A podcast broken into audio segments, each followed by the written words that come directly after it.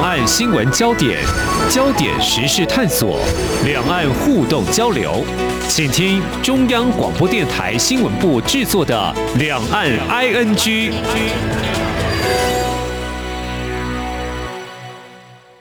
各位听众您好，我是黄丽杰，今天是二零二一年六月七号星期一，欢迎收听每周一到周五播出的两岸安居节目，三十分钟一起掌握两岸焦点新闻时事。而在今天一起来关心探讨的是，我们知道中国大陆人口总数已经高达十四亿。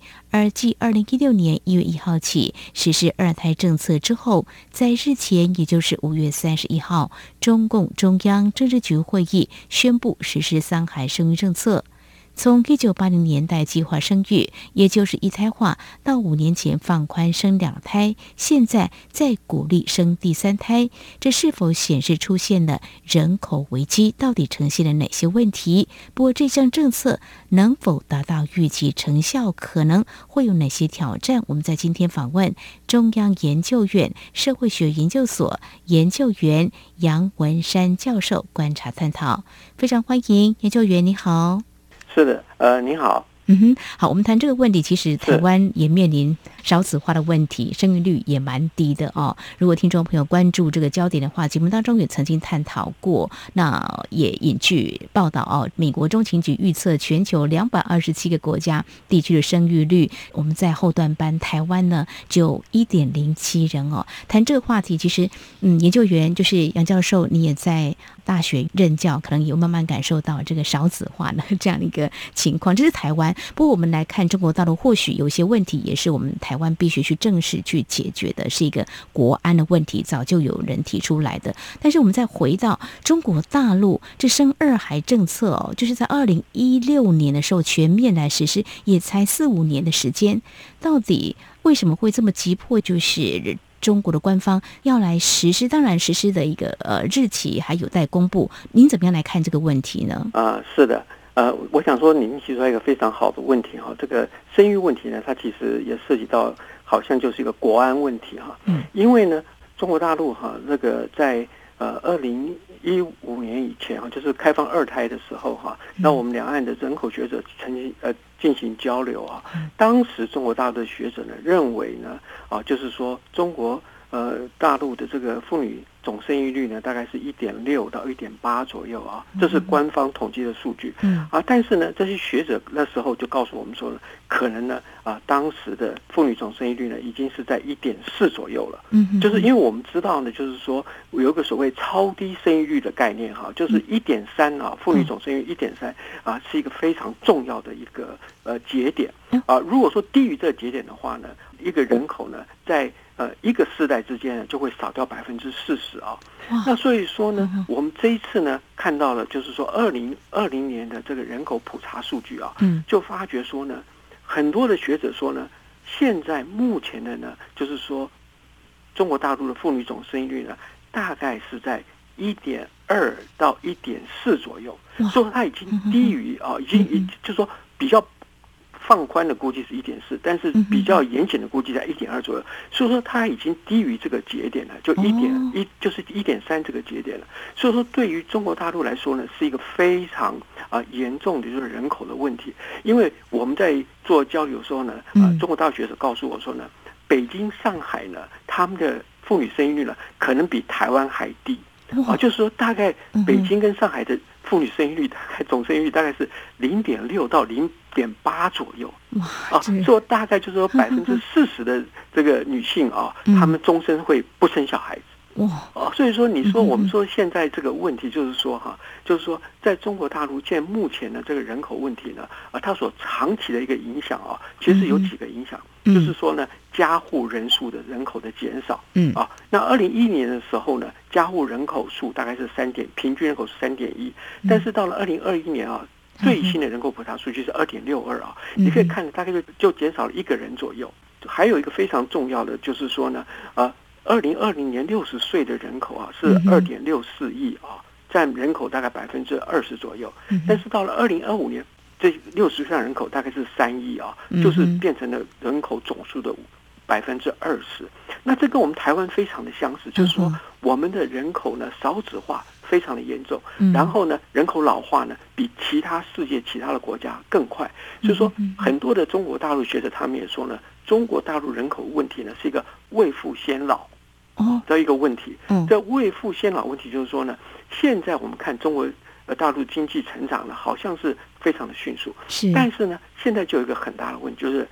劳动力的不足和劳动力短缺呢，对于中国大陆的经济会有很大很深的影响。嗯，那不知道主持人有没有这种感觉啊？就是前几年啊，好像有很多的台商从东莞，就中国大陆东莞的撤退啊，他们到了呃东南亚，或者说回到台湾。嗯，当时为什么有这个问题呢？因为呢。当时呢，东莞呢，他的招募工人有很大的问题，很困难，招不到工人。嗯，就是说他自己本身的劳动力短缺的问题呢，就是让中国大陆可能是一个未富先老啊的一个非常严重的一个问题。那、嗯、我也跟中国大陆学者来讲了，嗯、就是我们讨论最近几年两岸的这种比较人口的变化。是。那我们最近我们也看到说，中国大陆这个呃退休制度啊，好像比我们台湾还要好。因为中国大陆他的退休年龄，男生是六十岁，嗯，女生是五十岁，就必须要从工作岗位上退休。但是这个退休好像比台湾好，但是呢，根据目前的人口这个动态这样一个估计啊，他们二零三六年啊，他们整个啊这个退休制度这个经济呢，就是说这个资源呢，就会等于就是说，就可能没有办法支援，没有办法支援下去了，因为就是劳动力不足，没有年轻人工作的话，那就没有办法来支持呢这个所谓的。呃，未来的这个所谓退休制度啊，还有社会啊，还有其他的社会福利制度都没有办法支持。所以现在好像不错，但是呢，是这是迫在眉睫的危机啊，人口危机。所以说，中国大陆呢，这次呢，呃，宣布说要放宽三胎啊，其实我们觉得说呢，你要生育啊，不是说你要生就生。啊，因为这个子宫是在女人、女女女性的身上 啊，就像我们台湾，我们鼓励生育也是很困难，也是很困难。但是你要叫人家不生，很简单，因为你可以监用政策监督嘛，对，甚至可以检举，对，检举。但是你要叫人家生的话，没有那么简单。你叫人家生，是啊，女生要不要生是一个问题啊。嗯，那我们现在也发觉说啊，就是在中国大陆呢，啊，它有一个很大的问题就是。育子女的费用太高了。诶，台湾也多年来，大家都说你生一个小孩，可能费用，这多年前就说可能要是呃七百万八百万。对对对。那中国大陆更，它比台湾更更吓人吗？更吓人。因为我在北京大学的朋友告诉我说，哈，嗯，呃，在北京呢，你要找一个好的老师来帮你小孩子家教啊，物理数学的话啊，一个钟头啊，大概你不能超过你想象。一个钟头是一千块人民币哇！因为他们现在要一个小孩子呢，就是说要出人头地呢，实在不容易。我有一个朋友，他本来在北京教书，嗯，后来他说他受不了，他后来到澳洲去了。他说为什么受不了呢？因为他的这个岳父啊，带他的小孩子到公园去，每天早上带去公园，帮他看小孩，带去公园。他说呢，小孩子这些家长呢。呃，从托育的时候啊，就开始就要开始说要考什么学校，就要开始做什么补习。他说，这我们实在是没有办法接受这样的一个所谓的这样的教育体系下啊，要出人头地啊，要这个用各样的方法啊，就是说要让小孩子呢，就是要养育出好的小孩。他说，真的是，真是已经超出我们想象的那一种所谓的付出了啊。所以说，他们也做一个估计嘛，就是说要就是照顾一个小孩子啊。那他差不多呢，呃，就是说要花费呢是十九万啊，是一个家庭啊年收入的九倍左右。哇！所以他们这个呃，这是只是普通的。哎，如果说你要你要出人头地的话，啊，我听我的那个他们朋友说，导游说，他说他啊小孩子从。开始到大学毕业，他花了六百万人民币。哇！我不知道是真的是假的。那我们是可能是六百万台币。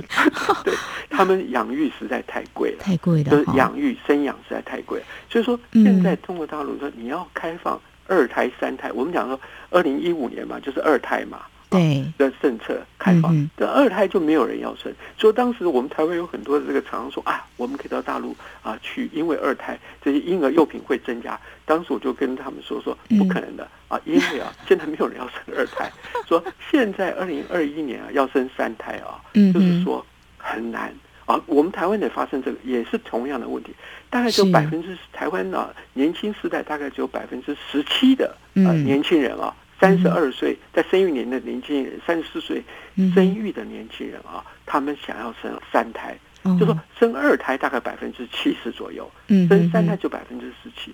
说，但是中国大陆现在的一个问题说，大家都不愿意啊，对，呃，生二胎了，还要叫呃那女性进入第三胎啊，嗯，实在是呃，我相信大部分的这个中国大陆的居民啊，力有未逮啊，没有办法来支持这样的一个。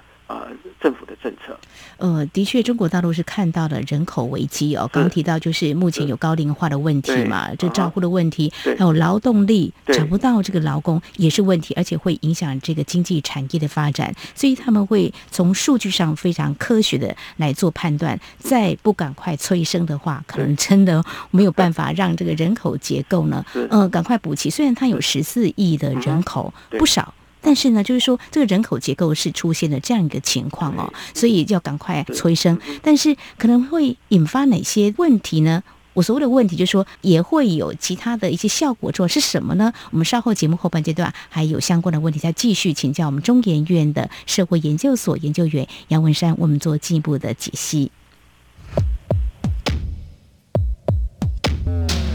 今天的新闻就是明天的历史，探索两岸间的焦点时事，尽在《两岸 ING》节目。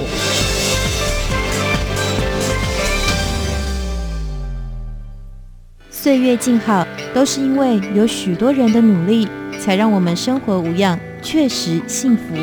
感谢所有医护人员，央广撑医护，央广撑医护，多谢你哋。央广撑医护，央广撑医护，感谢所有的医护人员来到支持你哦，加油加油！央广撑医护，央广撑医护，加油！感谢所有的医护人员，感谢所有的医护人员，央广撑医护，谢谢您的努力跟帮忙，Thank you, hero！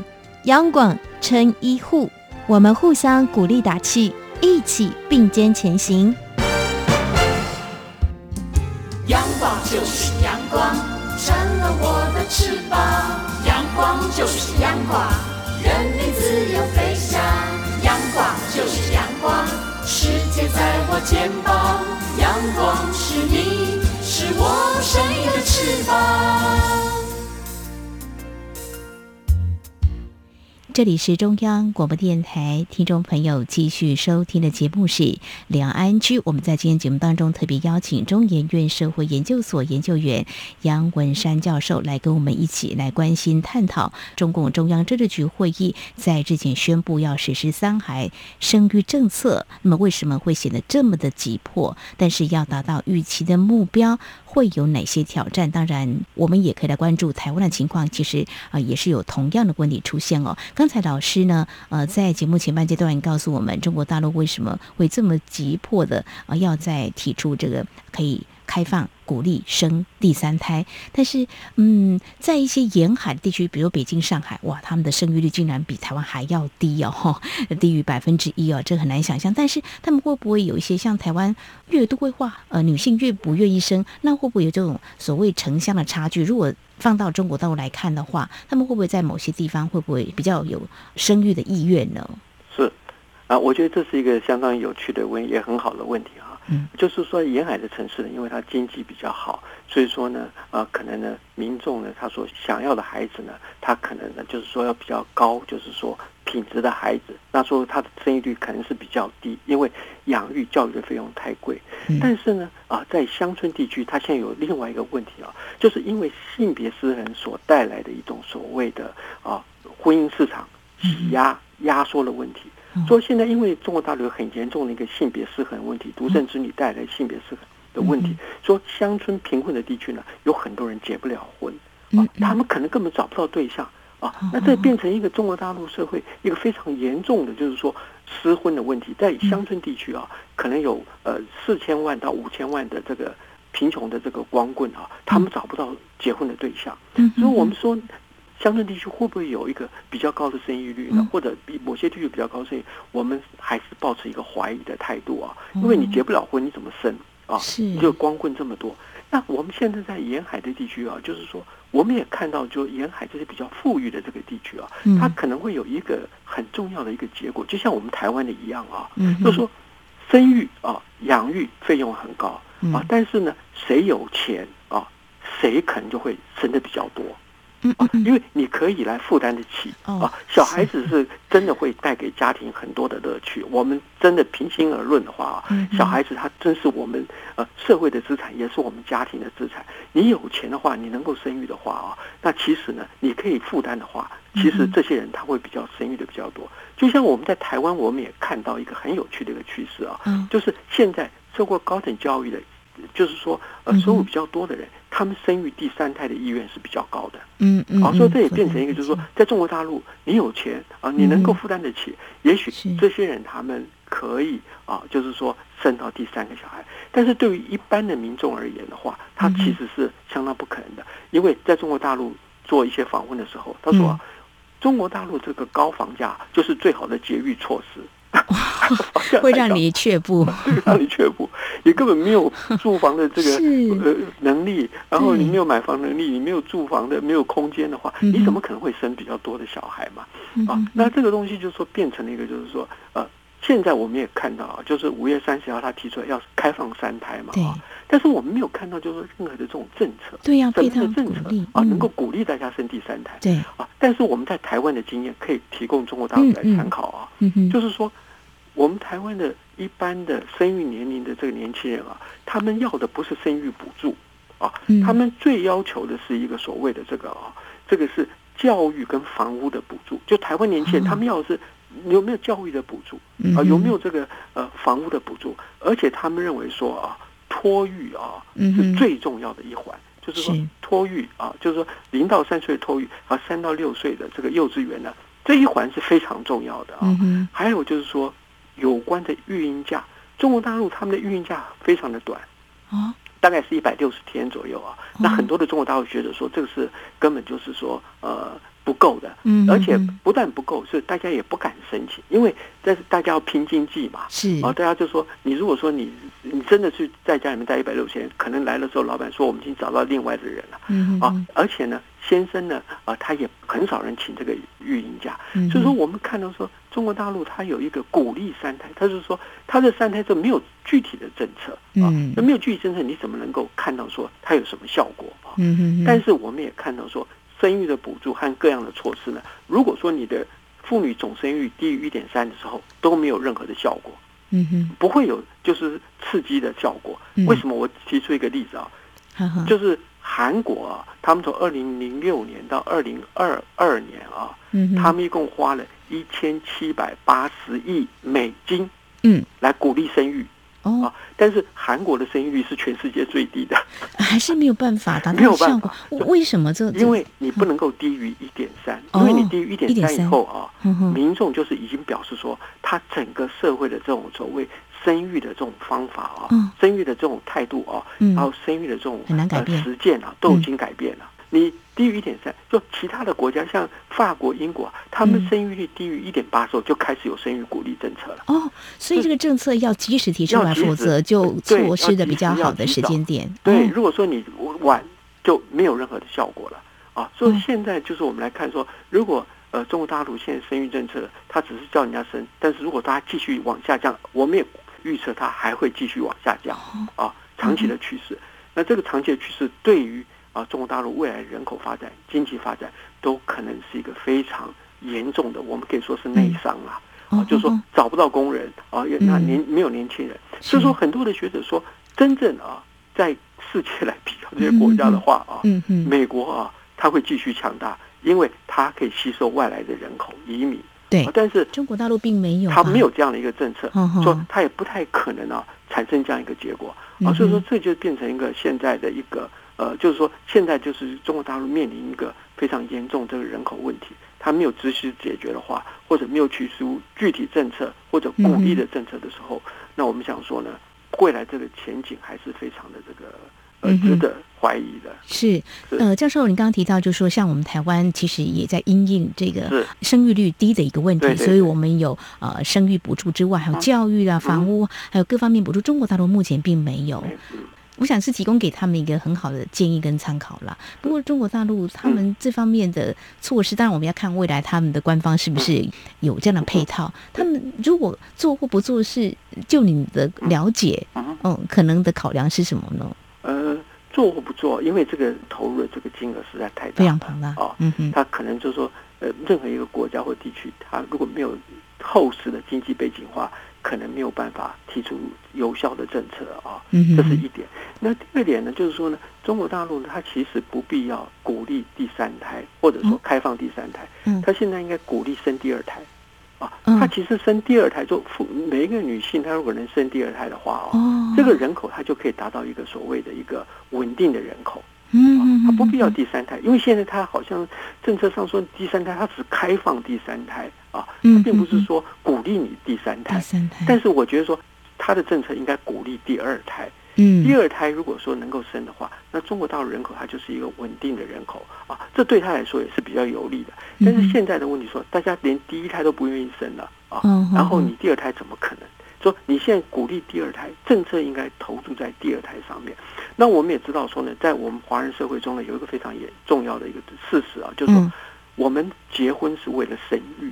啊，没有人在婚姻外生育。我们台湾也是一样，没错。我们台湾从日据时期到现在啊，只有百分之四是非婚生的子女。嗯，啊，到现在都没有改变。嗯哼，一百年都没有改变。嗯哼，啊，但是中国大陆它也同样的问题啊，大家就是为了生育而进入婚姻。嗯，就是说，我们也看到说有一个数据是让我们也非常那个觉得说担心的数据啊，因为啊。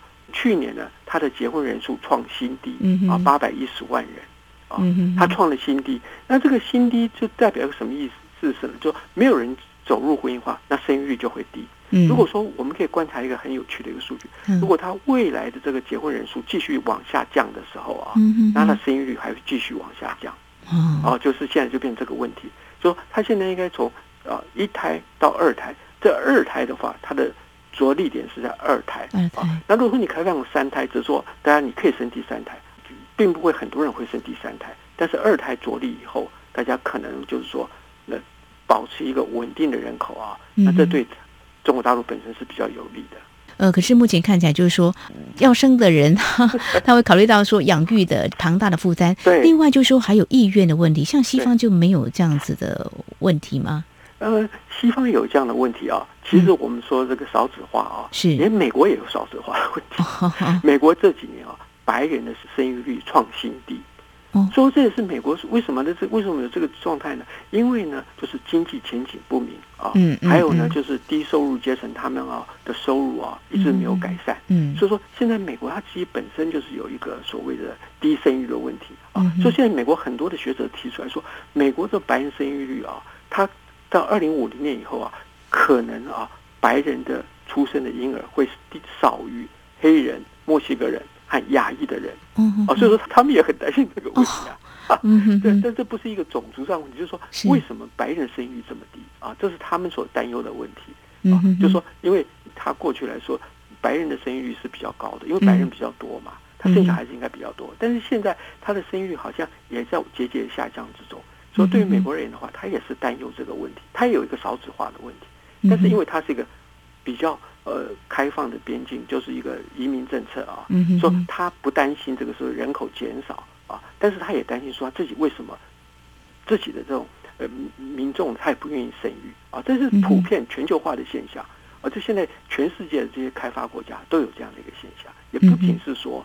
呃，台湾、中国大陆、韩国啊，或者是香港、新加坡，这全球都有这个现象。嗯哼，好，我想人口结构的改变，还有这个出生率、生育率这个降低，到底有什么样的方式可以来鼓励生育率的提高哦？我想可能养不起。是一个蛮关键的问题哦，养不起，所以我也不敢生，就生不起，不愿意生，这意愿就大为的降低哦。好，我想这是在今天我们特别啊，针对中国大陆在之前提出实施三孩生育政策，应该会成为中国人口政策一些转折，但是他们期待达到这样的目标成效，是不是可能会有一些挑战？看来问题还蛮多的。台湾有一些政策配套措施可以提供给中国大陆参考哦。非常谢谢我们杨文山研究员专业的解析跟建议，谢谢您，谢谢，谢谢。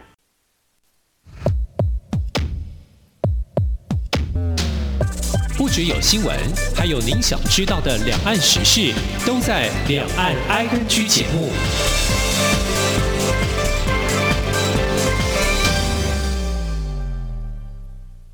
诚如中研院社会研究所研究员杨文山在今天节目当中所解析的，中国大陆常年一胎化政策，其实导致了中国性别比例失衡等等社会问题。那么，就以今年五月中国大陆所公布第七次全国人口普查为例，目前中国男性比女性多了三千四百九十万人，其中分布在二十到四十岁适婚年龄男性要比女性多一千七百五十二万人。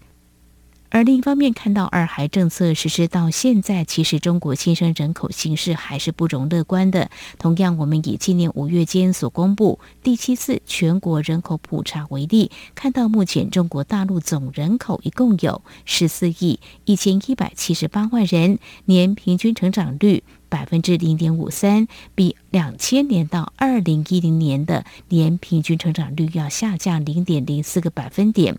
而十四岁以下人口虽然较上次普查增加一点三五个百分点，但是六十岁以上人口增加五点四四个百分点，显示人口高龄化程度是加大的。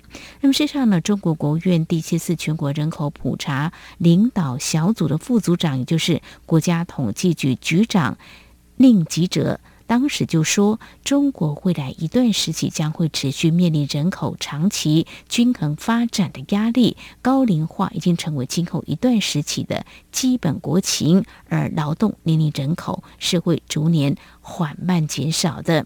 另外，也观察在这次人口普查结果公布之前，隶属中共中央宣传部的《光明日报》呢，也刊登了中国社会科学院习近平新时代中国特色社会主义思想研究中心特约研究员，也就是社科院人口与劳动经济研究所副研究员杨葛的署名文章，而他在当中就提到，中国无法避免生育率下降风险，应该尽快优化生育政策，让自主生育权回归家庭以及个体。他更强调，官方应该加快生育政策和经济社会以及政策配套做衔接，塑造生育友好、儿童友好、家庭友好的政策环境跟文化环境，要尽力支持和生育需求的家庭达成生育目标，但同时也不得不考虑各级公共财政的支付能力，量力而行。而这也的确是在今天我们讨论当中，诚如杨文山研究员。所提出的一些建议。另外，在相关焦点，我们也看到呢，根据中国大陆第一财经报道，生三孩的基础已经是生育二孩的人群。而从几年的数据来看呢，他们倒是对于八零后是这类人群的主力，将会成为生育三孩的主力。另外，在西部来看，从全面开放二孩以来的实践做观察，山东、河南这两个人口大省的成长。啊，预期可能会比较显著。那么，其中呃，第三经济大省的山东省生育的意愿会比较强。那么，二零一六年出生人口有一百七十七点零六万人，相当于全国的十分之一，较上一年多出五十三点四八万人。其中，二孩出生占比更远远超过一孩，达到百分之六十三点三。因此，山东也渴望成为三孩大省。另外，北京《新京报》则整理全国三十一个省级行政区的生育人口结构数据显示，从区域分布来看，平均生育率较高的省份主要来自西北、西南跟华南地区，其中以华南最多，达到百分之十二点九一，西北、西南则分别为百分之十一点八八以及百分之十一点八七。至于平均生育率最低的地区是东北，只有百分之六点零八。而再以具体省级行政区分析，西藏的生育率最高，达到百分之十四点六，一线城市普遍偏低，其中北京百分之八点一，上海只有。百分之七。那么以上呢，就是在今天我们所关注的焦点，有关中国大陆将实施鼓励生第三胎。其实台湾也面临同样的问题，在今天我们一起来关注这样的焦点。好，以上就是今天节目，非常感谢听众朋友您的收听，黄丽姐祝福您，我们下次同时间空中再会。